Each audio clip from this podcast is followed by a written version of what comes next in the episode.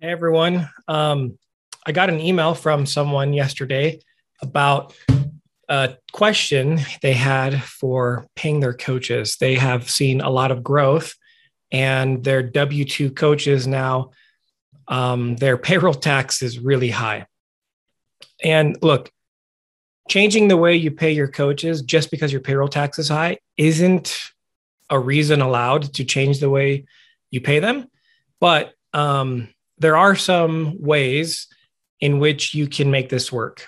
The first thing is there is nothing in the tax rules that say you can't pay a person a W 2 and a business that they may be the owner of um, as a 1099.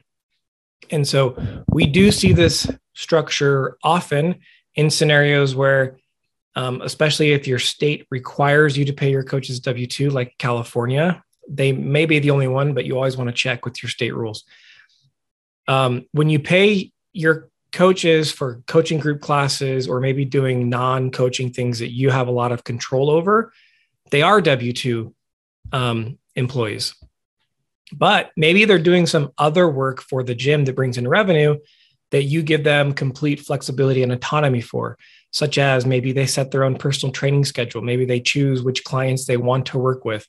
Maybe they're actually going out and interacting with the members during class time and selling them on personal services. Maybe you have a nutrition coach and your nutrition coach has flexibility on their schedule and they are teaching maybe uh, their own methodology. Anything where your worker, that's the IRS status, anytime your worker has a lot of flexibility over what you what you're asking them to do, you can pay them 1099. So I will say this though, if I'm paying Bob as a W 2 for coaching group classes, and then he is also getting his own personal training classes uh, and sessions and setting his own schedule, I want to make sure Bob has a business entity that I will be paying. It just makes it a lot cleaner when you are going through the types of audits that you may go through on something like this.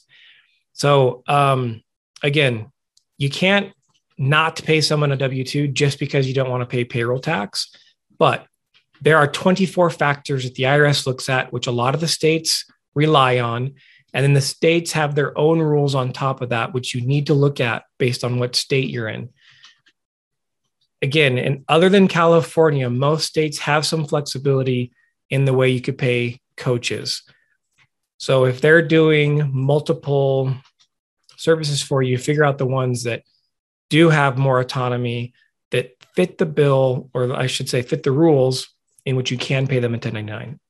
Um, hope that helps. Uh, and of course, you know, this being profit focused, if you do pay them 1099, both you and the coach will be more profitable. Uh, the coach is going to pay less in taxes. I've done the math hundreds of times. It always works out. And obviously, you pay less payroll taxes. So, um, profit is a choice have the courage and wisdom to choose it.